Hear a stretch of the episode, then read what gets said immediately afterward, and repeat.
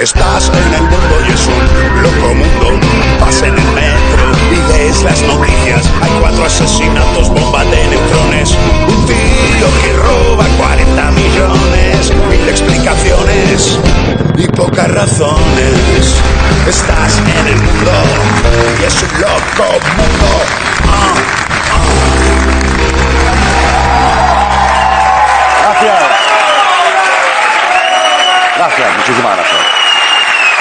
Gracias. Bien, bien, bien. ¿Cómo se nota, eh?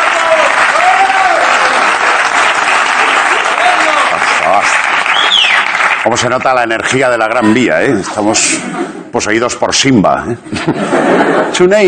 Bueno, buenas noches. Bienvenidos, bienvenidas. Esto es Loco Mundo. Eh, la sociedad, ya sabéis, siempre ha buscado formas de protegerse de elementos criminales o de indeseables y lo único que se nos ocurrió fue meterles en algún sitio para que no molesten, tipo mazmorra, una prisión, eh, la casa de Gran Hermano VIP, todo eso. Pero vamos a ver, ¿hay alguna solución mejor? Hoy vamos a hablar de cárceles. Eh, puede que no nos gusten, pero en algún sitio habrá que meter a nuestros delincuentes porque no hay concejalías para todos. Hoy hablaremos de las cárceles con el periodista Pablo García Inés y JJ Vaquero. Comenzamos.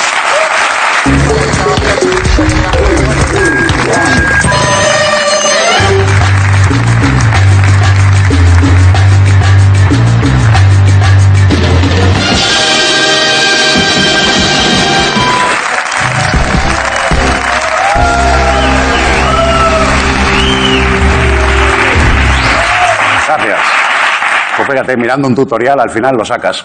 Bueno, muchos pensáis, vivimos en un país de delincuentes, pero estáis profundamente equivocados. Vivimos en un continente de delincuentes. España tiene 136 presos por cada 100.000 habitantes en la media de la Unión Europea y de la cena de Navidad de Esquerra Republicana. Esto chiste con el nuevo gobierno, yo no sé, ¿eh? pero bueno.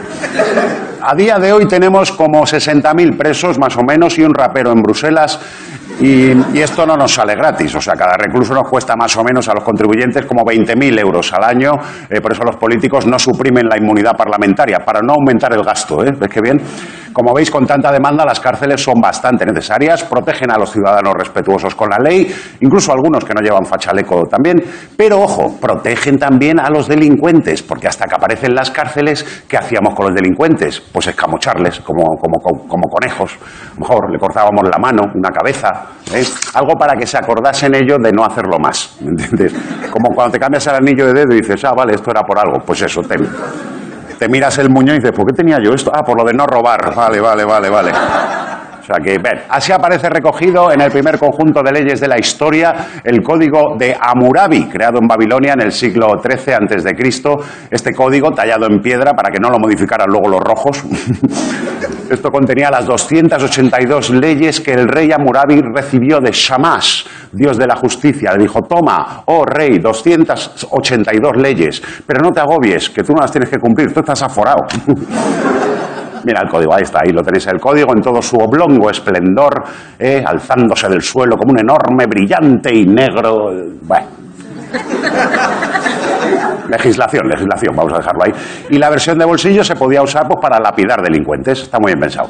Este código desarrollaba el principio jurídico de la ley del talión, unos pican y otros no. Estaba ahí a huevo. Eh, y establecía un castigo retributivo, digamos, el famoso ojo por ojo de toda la vida. ¿no? Esto supuso un gran avance para la paz social babilónica, pero un gran atraso para su oftalmología. Eh, el sistema funcionaba, o sea, teniendo en cuenta que se inventó antes que los antibióticos, lo normal era que no hubiera reincidentes. Entre esto y las ejecuciones públicas, en la antigüedad, pues no había cárceles, había sitios donde metían a la gente a la espera de juicio o confesión, o a los prisioneros de guerra para pedir rescate, o a la pantoja para relanzar su carrera. Las primeras cárceles aparecen en Inglaterra en el siglo XVI, son las llamadas casas de corrección, eh, que sonaba que te iban a enseñar a comer con cubiertos, pero no. O sea, en verdad aquello o sea, les cambiaba la vida. Al salir de allí sabían cuándo había que apuñalar con el cuchillo del pescado, a lo mejor. O se utilizaban ahí para meter a, a pobres, a gente sin trabajo, para que aprendieran un oficio. Esto ha llegado a nuestros días, se llama FP. Y el, el siguiente experimento se hizo en el siglo XVIII cuando el Papa Clemente XI creó en Roma el Hospicio de San Miguel para recoger a jóvenes delincuentes. Con los años se llamó Neverland. Te lo juro, yo no quiero hacer chistes, pero es que... Van a ir provocando, coño. Bueno, hasta 1790 no se construye la primera prisión moderna. fue la Easter State Penitentiary en Filadelfia, donde el queso, como veis eh, desde el principio, por la intención de las cárceles, no fue la de meter ahí a Junqueras y tirar la llave. No, era la reinserción, la reeducación y tirar la llave. La pregunta es, ¿funciona? Bueno, vamos a ver, esto hay dos formas de verlo, cuatro si eres bizco. Una es que, por ejemplo, el 31 de los presos vuelven a delinquir y tú dices, coño, vale, tal, pero ojo, cuidado, la otra manera de verlo es que hay un 69% que no reincide y se reinserta con éxito en la sociedad. ¿eh? ¿Y eso qué? Pues si habéis mirado Twitter últimamente, no creo, o sea, no creo, pero bueno, tenemos una sociedad que tampoco da muchas ganas de reinsertarse en ella. La reinserción solo se puede calificar como un éxito, no solo del sistema, sino del propio preso que ha conseguido aprovechar el tiempo de condena para aprender un oficio y sobre todo para no morirse, porque eh, en las cárceles españolas se produce una media de tres muertes a la semana. La enfermedad es uno de los riesgos principales de la prisión, además de que vayan a verte los de Radio Gaga, que ahí ya dicen... Me queda poco aquí. ¿eh? También se producen bastantes suicidios y hay algunas sobredosis también, eh, bueno, en lo que la prisión se conoce como automedicarse. Así que ya veis, oye, un 69% de reinserción, esto habla relativamente bien de nuestro sistema penitenciario, pero también se ha demostrado que las cárceles sirven para que los delincuentes eh, se vengan un poquito arriba, hagan networking, ¿sabes? Eh, claro, en la prisión de Soto del Real se empezaron a acumular condenados por delitos de corrupción y al final pasó lo que tenía que pasar que el Ministerio del Interior tuvo que separarles. Claro, juntas en una prisión a Rodrigo Rato, a Ignacio González, a Díaz Ferrán, Bárcena, Jordi Puyol, cuando te quieres dar cuenta, te han privatizado la cafetería. no tenían talleres, tenían juntas de accionistas allí. Estaban los Latin King acojonados. A ver si me ponen una empresa a mi nombre, no me jodas. Pero no, no nos equivoquemos. O sea, la cárcel no es una fiesta, ¿vale? Puede ser un lugar terrible, sobre todo para aquellos que no podemos hacer caca sin que les miren. Cuidado. Y luego el aburrimiento, que irónicamente es cuando has perdido tu libertad, es cuando tienes más tiempo libre. Hay padres de familia numerosa que han robado un banco nada más que para poder leerse un libro a gusto, joder. Entonces, vamos a ver, ¿tenemos un buen sistema penitenciario?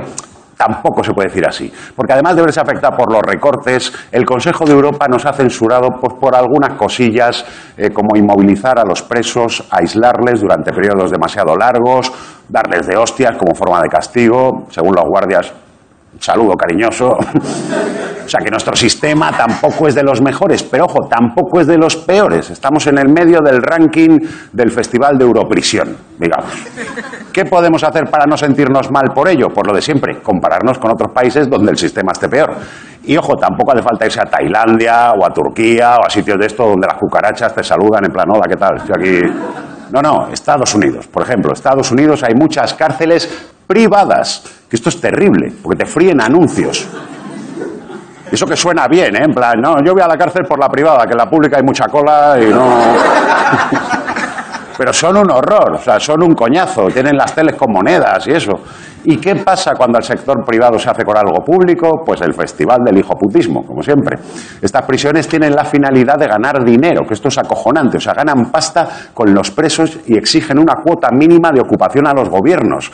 Claro, es fácil captar clientes cuando tus comerciales son la puta policía del condado. Esta política comercial ha hecho que en Estados Unidos haya 2,2 millones de presos. Eh, con todos esos criminales podríamos llenar eh, Mallorca, Ibiza, que ya es un poco lo que pasa cada verano. y los reos favoritos son negros, latinos y jóvenes. Ojo, no por racismo es porque están mejor de salud y no generan gastos médicos. O sea, es más fácil librarte de la cárcel allí con el colesterol alto que con un buen abogado. Esto en España es impensable. O sea, al menos hasta que se termine de privatizar la sanidad, vamos a ir por partes. Aún así, en 2015, ojo, el presidente de la patronal, Juan Rosell, sugirió que se podrían empezar a privatizar algunas prisiones, aunque luego se lo desaconsejó el anterior presidente de la patronal, que tenía datos de primera mano sobre el asunto. Y es que el modelo menos lesivo para los presos es el público, como puede atestiguar el número dos del PP madrileño, Francisco Granados, que acabó ingresando en la cárcel que él mismo había inaugurado. Bravo. O sea, si eso no es que se moje un político, yo no sé qué queréis ya, vamos. Pero bueno, volviendo a la cuestión, ¿la cárcel sirve o no? ¿Es una ayuda a las ovejas descarriadas o es una venganza de los pastores? Pues según se mire, hay un poco de todo. Ya os lo contaré después de la próxima inspección de Hacienda. Muchas gracias, esto es Loco Mundo, bienvenidos.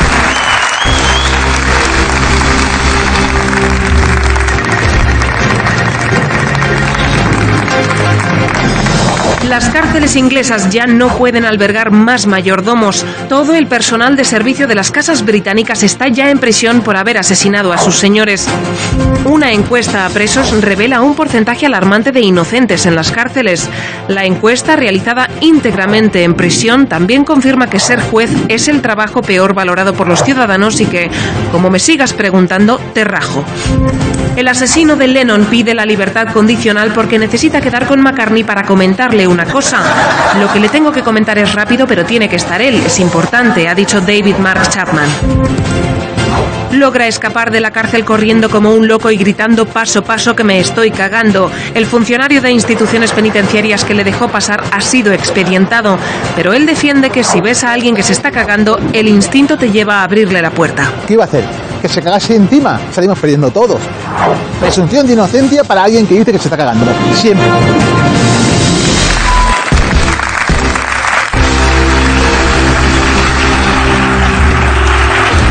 El Mundo Today. Bueno, a veces nos da esta impresión que en las cárceles solo hay exministros o catalanes, y no, no, hay gente tanto más peligrosa, sobre todo en otros países, y de eso nos va a hablar el periodista Pablo García Inés. Bienvenido a Loco Mundo. Pablo, ¿cómo estás? ¿Qué tal? Por favor. Pablo, eh, no os deséis- no os dejéis engañar por su aspecto joven, es un tío peligroso. Has flirteado con el peligro. Bueno, Va- Vamos a ver un vídeo para que la gente se sitúe y sepa quién eres. Por varias partes del mundo a él le ha tocado andar. En cuestiones de trabajo no piensen que turistear. En Tailandia y Palestina, Colombia y el Ecuador. Nicaragua y Amazonas, el Congo África miró. Carola de periodista, la que porta, antropólogo y poeta también es su profesión. Ahí está. Cuidado, ¿eh? Sea, cuando te dedican un narcocorrido, ¿tú qué haces? ¿Lo pones en tu perfil de LinkedIn para...? Exactamente. Esto es un narcocorrido que me compuso un amigo allí en Sinaloa y los narcocorridos, bueno, son las canciones que hablan un poco sobre las hazañas de los, de los capos del narcotráfico, ¿no? Sí, sí, nuevo reggaetón. Nuevo reggaetón de allí. Todo gira en torno a la narcocultura, que, bueno, el tema de los narcocorridos es parte de esa cultura y hay una mitificación de la, de la figura del narco. A veces, pues los niños quieren ser futbolistas o quieren ser Narcos. narcos muchas veces a veces es el único modelo de ascenso social permitido para la gente que nace Claro. un poco Eh, la- decía lo de la narcocultura, creo que tienes algún ejemplo por Sí, ahí. De, me he traído- El merchandising, ¿no? De me he gente. traído un par de cosas muy curiosas Sí. Esta es la gorra que me regalaron un poco los, pues los sicarios, el jefe de sicarios del Chapo. y es una gorra personalizada de ellos que, bueno, tiene el 701 porque es el número de que usan. No, porque él salió. no, es que es más curioso todavía. Él salió el 701 en la lista de millonarios de Forbes, el Chapo Guzmán. Y entonces, pues como símbolo de orgullo, han cogido el 701 y lo han puesto en camisetas, gorras, y aquí pone el chaparrito, que es el Chapo, y aquí pues las ciudades Sonora, Jalisco, Sinaloa, Los Ángeles, Chicago, las Sí, como el World Tour. Sí, la- las ciudades, las ciudades en las que trabajan el chaparrito. Pero mola eso, es 700, Amancio Ortega, 701. Chapo. Chapo Guzmán. Pues algo así, es que es así. Qué bueno. Y les gusta presumir de, bueno, de estar de Sí, ser sí, de- millonario, de estar de tener pasta, claro. Sí. Y eso esto es un juego que se juega allí, pues que es la lotería, el bingo, como lo conocemos Lo aquí. en las pues, cárceles de allí. Se reparte, ¿no? En la ciudad Ah, es la- la narcolotería y entonces se reparten cartones y aquí tienes a los principales narcos, a los principales jefes del cartel, pues y te dan tus cartitas y van cantando las figuras y Como te el bingo, dices, ¿no? pues sí, eh, lo- el licenciado lo tengo y vas rellenando el cartón y con, la, con todos los Y el premio es un kilo de farlopa, me imagino. bueno.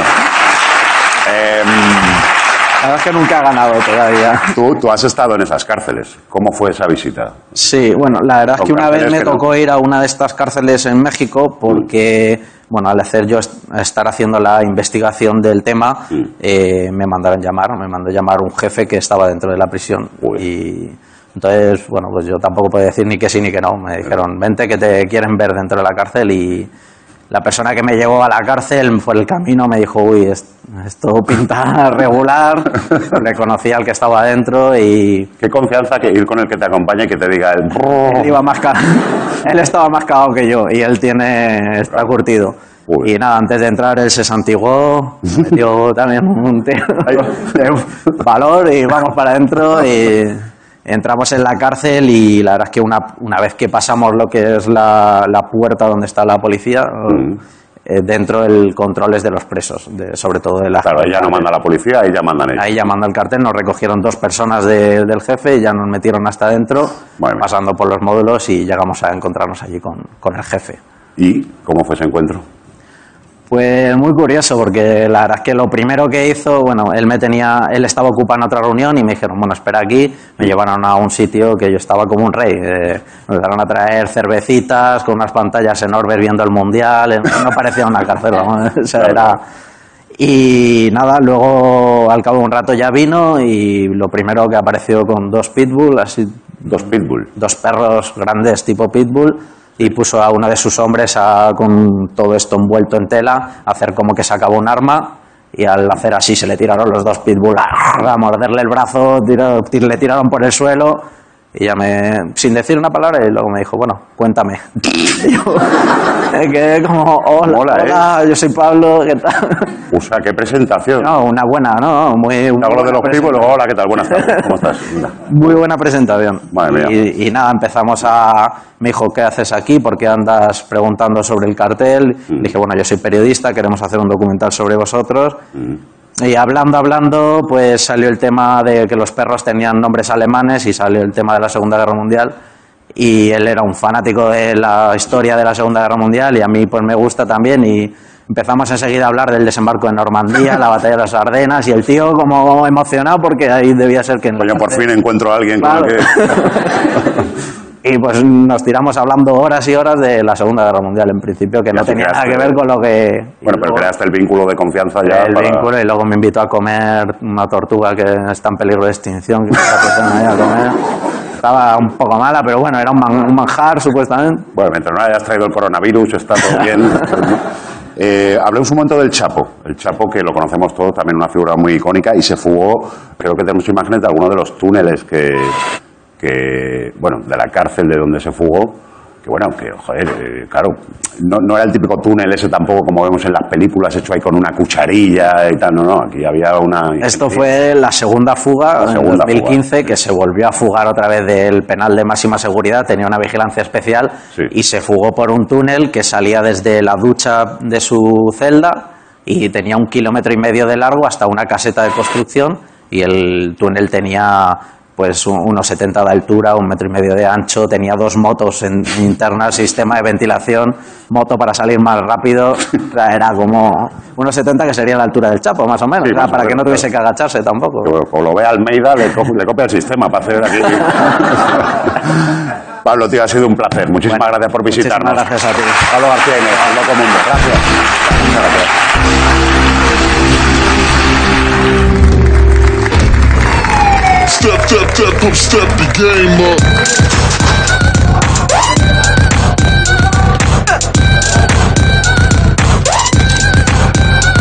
Hola, mi nombre es Jennifer González. ¿Es usted el titular de la línea? ¿Con qué operador tiene la fibra?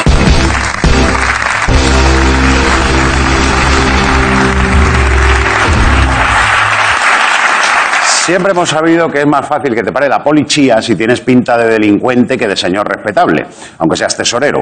Por eso y por alguna cosilla más se le evita pasar siempre por delante de las comisarías. Él es JJ Vaquero.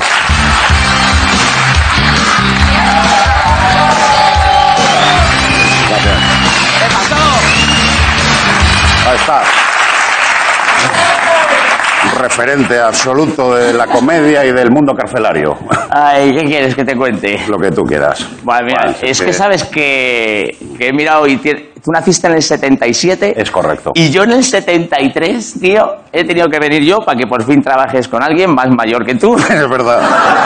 Es verdad. Y tú eres de Salamanca Es y verdad. yo de Valladolid. he señor. tenido que venir yo para que por fin trabajes con alguien más facha que tú. Gracias. José Juan Vaquero, muchísimas gracias. Ahí estamos. Sí, señor. ¿Qué quieres que te Eh, cuente? Sabemos que has estado en la cárcel. Sí. Tenemos imágenes que lo demuestran. Vamos a ver a José Juan. No. Eso no es. No, eso, ¿sabes lo que es? Cuento la verdad. Cuenta la verdad, venga. En Cero en Historia, entre programa y programa, nos sacan a ese patio a dar una vuelta. Bueno, es parecido, ¿no? Bueno, el tema de la cárcel. La cárcel, tú ahí tienes algo que. en fin, Vale, a ver. Sé que el tema de hoy es la cárcel Mm. y sé que vengo yo porque ha coincidido. Bueno, bueno, bueno, bueno. Claro, si es que se ve venir. Los perros, Dani Rovira. La- las banderas, Dani Mateo. Claro. También os digo que el día que hagáis la droga no vamos a caber todos en la mesa. Ya, Eso, es verdad, eso- eso- vais a tener que poner aquí la del hormiguero. Bien. He estado en la cárcel para actuar siempre. Para actuar, Sí, vale. delinquir he delinquido cuando era más joven, pero nada, he llegado a dormir en los calabozos de la comisaría. Me echaron del colegio también porque Sí. me metí por la noche a robar y me pillaron. Y me echaron. No me detuvieron porque el policía me dio la solución. mm. Dice, dice, ¿has venido a robar los exámenes? Y yo, sí, los exámenes. los ordenadores les acabo de ver ahora. Era- ni, se, ni- ni se me había ocurrido. Y es la última vez que yo delinquí. Me hice monologuista Bueno, sin saber que 15 años después es más delito hacer un chiste que un butrón. Exacto. Pero cuidado, cuidado con eso. Y ahí he ido a la cárcel muchas veces a actuar. Vale, ya actuar. Y, Actuar. Y es raro, ¿no? O sea, Es raro, una- te es cuento. Cárcel de Valladolid. Vale. Está en, En. Villanubla, pero es la de Valladolid. Vale. Vale, no la Villanubla, donde está el aeropuerto. Sí. Para que Sí, lleguen rápido. Y... Qué idea, ¿eh? Qué idea, ¿eh? Te saltas la valla y media hora ha salido del país. Claro. ¿Qué, qué, qué idea, ¿eh? Muy bien pensado. Pues, pues entro ahí a actuar, tío, y empiezan a saludarme todos los presos. José, José. Y por el nombre, que desde la tele no es. Y me dice el director de la cárcel, dice, ¿de qué te conocen? Digo, ¿de qué te conoce a ti el de la librería? Porque vas a comprarle libros, ¿no? ¿Estos qué son? Dice camello. Digo, pues alguna vez he ido a la cabalgata. ¡Qué bobada! Bueno. Venga. Sí. Cárcel de Zuera, Huesca. Vale.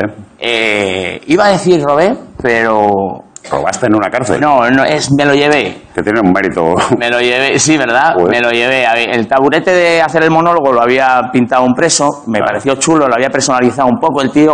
Espera, que, es que lo tenemos, ¿eh? Mira, mira, ahí está. Es este, es este. The Real Thing, taburete de fuera. Me he sorprendido, es que lo tenemos y me he sorprendido. Si le he Si traído, tú, joder. si le he traído en el tren. Qué tonto soy, que vengo en el tren. Sabes que estoy en la cola, tío, de, para el tren, esperando a que el tren para que entre con toda la peña. Y claro, me dice una señora, yo pensé que el taburete a los monologuistas os lo ponían en el teatro. Digo, sí, señora, me lo llevo yo. Y esto es el público, me llevo el público a Madrid. ¿no veas? Bueno, eh, me lo llevé y claro, ¿cómo te llevas un taburete de, de una cárcel? Entonces me dijo el preso que lo había pintado. eh, con- no, no te lo intentes esconder, esto no se puede esconder. Claro. Dice, tienes que llevarlo cuanto más a la vista mejor. Y dijo, cuanto más a la vista, menos se ve. Exacto. Y salí, plum, al maleterito.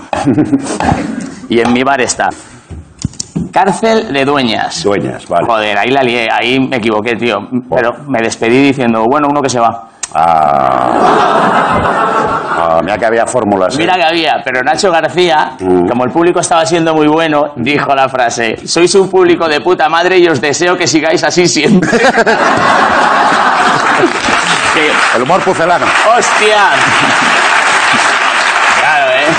Entra raro. Es como si se lo digo yo a este público, ¿eh? Claro, sí, sí. Sois un público de puta madre y os deseo que sigáis aquí siempre porque no hay hueco para ir a la resistencia. ¿eh? Exacto. Por eso vienen aquí. Todos, todos, todos. Bien, ¿alguna más? Y luego estuve en Soto del Real, Mm. que, claro, me dijeron que ahí tenía que ser políticamente correcto, porque había muchos presos PP. Digo, ¿cómo? ¿PP? Digo, hostia, que claro lo dicen. Dice, PP, políticos presos. Digo, hostia, me había liado. Es que PP también son las siglas. Es otra cosa, claro. De Paco Pil. Así que eh, creo, quiero decirte una cosa, tío. Dime. Por lo que me pagáis aquí, uno que se va, sois un público de puta madre y os deseo que sigáis así. ¡Siempre! José Juan Vaquero. ¿Esto qué? Eso, te lo, te lo llevas en el ave. Claro. Ti,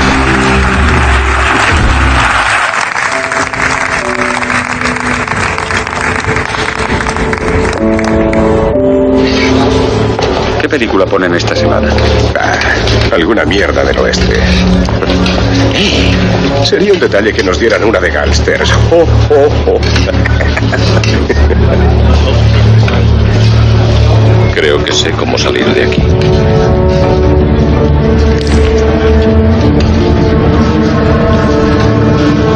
¿Se puede saber qué miras?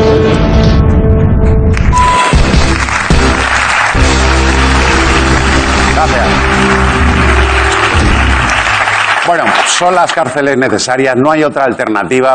En Holanda, por ejemplo, se están cerrando cárceles. Quieren que nadie entre en prisión si no es estrictamente necesario y a los criminales pues se les proporcionan cuidados psiquiátricos, talleres, eh, programas de reinserción. A lo mejor se les manda como público a programas de otros países. Por eso me está costando tanto que se ría este señor que hay aquí. Porque nos la han mandado de Holanda. Mm, solo habla neerlandés. Entonces voy a intentar. Hedje mis tetes heizin, ni marik sudin greg bagindal. Le conté el de mis tetas para no fallar. Muchísimas gracias, Loco Mundo. Nos vemos la semana que viene. Gracias. Gracias.